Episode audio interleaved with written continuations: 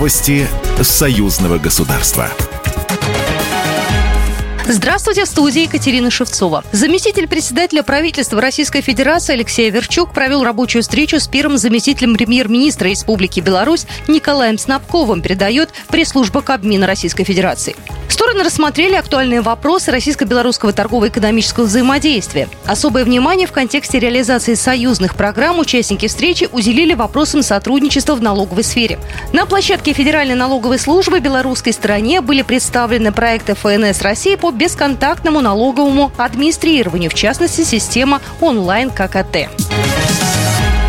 Санкт-Петербург и Беларусь добились исторических результатов наращивания экономического взаимодействия. В городе на Неве состоялась встреча губернатора Александра Пилова и посла Беларуси в Российской Федерации Дмитрия Крутого. Один из важнейших вопросов на переговорах – участие белорусских производителей в масштабной транспортной реформе Санкт-Петербурга. Посол добавил, что особенно значимо для белорусской стороны участие в проекте по закупке крупной партии электробусов и в запуске нового трамвайного маршрута под рабочим названием «Славянка». Во время переговоров стороны подтвердили подтвердили заинтересованность продолжения сотрудничества э, в расширении линейки коммунальной техники, поставляемой белорусскими производителями в северную столицу.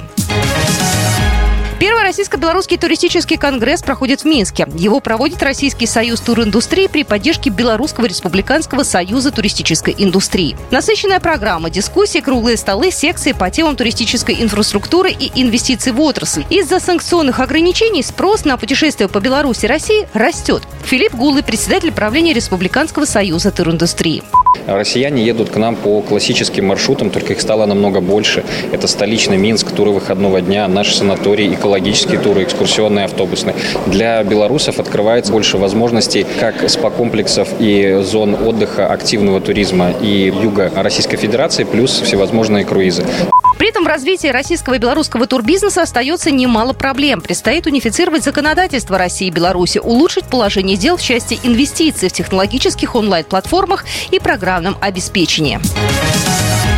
В шестом международном пасхальном фестивале, который пройдет с 17 по 21 апреля в Минске, примут участие музыканты из России и Узбекистана, передает Белта. Среди участников заслуженный артист Российской Федерации, профессор Московской государственной консерватории Александр Тростянский, заслуженный артист Российской Федерации, ректор Санкт-Петербургской государственной консерватории имени Римского-Корсакова Алексей Васильев. Масштабная программа фестиваля будет состоять из шести концертов. Один из них будет проводиться в Свято-Духовом кафедральном соборе.